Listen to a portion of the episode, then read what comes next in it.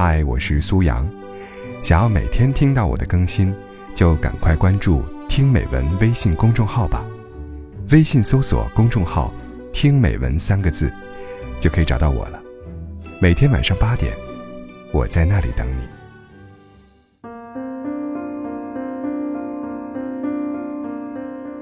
据说这世上只有一种成功，叫用自己喜欢的方式过一生。闺蜜的公司有位很励志的惠子姐姐，我最近刚听来的故事。两千年，惠子还是一个才毕业没多久的油画系师范生，因为不想做老师，所以去了深圳打拼。她做过销售，卖过房子，在打印店打过工。后来听朋友爸爸说，北京的机会比较多，于是毅然只身北上。两千零七年。他在北京买了自己的第一套小房子，而现在，他已经拥有了自己的家庭，自己的大房子，也拥有了自己的事业，自己的设计公司。我问他：“你这么努力，动力是什么？是因为家庭有压力，还是自己天生就这样呢？”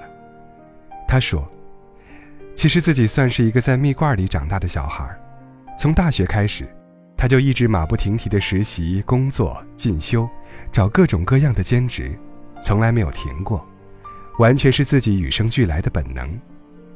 每过两到三年，他就会问自己一个问题：再过几年，我会过着怎样的生活？另一位朋友，我们认识的时候，他早就已经毕业了，但一直没有找正式工作。他在学校附近的小区租了个小房子。平常就跟着老同学做做项目，或者给出版社画插画。我去过他住的地方，那里有电脑，有手绘板，有扫描仪，还有各种各样好玩的小东西。我一直以为那只是他暂时的状态，因为我从小到大受到的教育，都是要追求稳定的生活，毕业不找工作，别开玩笑了。认识他好几年之后，突然某天想起他来。我和当初介绍我们认识的朋友提起他的情况，朋友说：“他还不是那样吗？自己在家接活干喽。”我很惊讶地问：“他为什么不找工作呢？”不喜欢呗。他以前也上过班，但是做几天班就受不了了，所以就自己在家接活干。算算，我已经认识他五年有余了。这五年里，他一直以自己喜欢的方式。在北京那个大大的城市，过着他自由自在的小日子，没人觉得他过得不快乐。我认识不少这样的人，虽然他们在不同的城市从事着不同的行业，各有各的生活方式，但有一点是相同的，他们都选择用自己最喜欢的方式过这一生。为了开花店而从电视台辞职的朋友，为了玩电竞。离开银行自己开网店的朋友，为了完成自己的艺术家梦想，离开教师岗位的朋友，为了去做会计从零开始学习的朋友。我曾经问一个为了创业而辞掉高薪工作的朋友，为什么这样选择？他告诉我，因为他发现，那些所谓很牛的名校或是高学历的头衔，那些别人因为你有份牛逼的工作而羡慕的目光。还有父母向他人炫耀自己时眼睛里自豪的神情，都比不过自己完成一件真正热爱的事情之后所获得的快感，更能让他感到幸福了。人生怎样过，都免不了有遗憾，因为每一次选择都是一次放弃。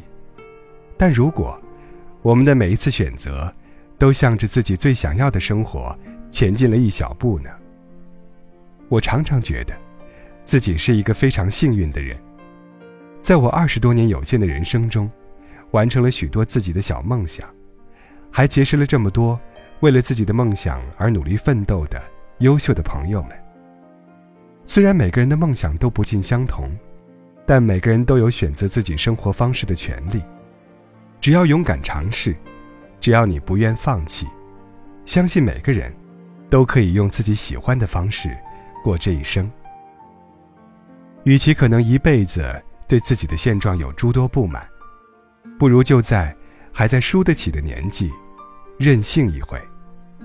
即使不能万事如意，至少还可以在追梦的路上，做好最充分的准备和最坏的打算。以这样的姿态，去迎接自己最想要的生活。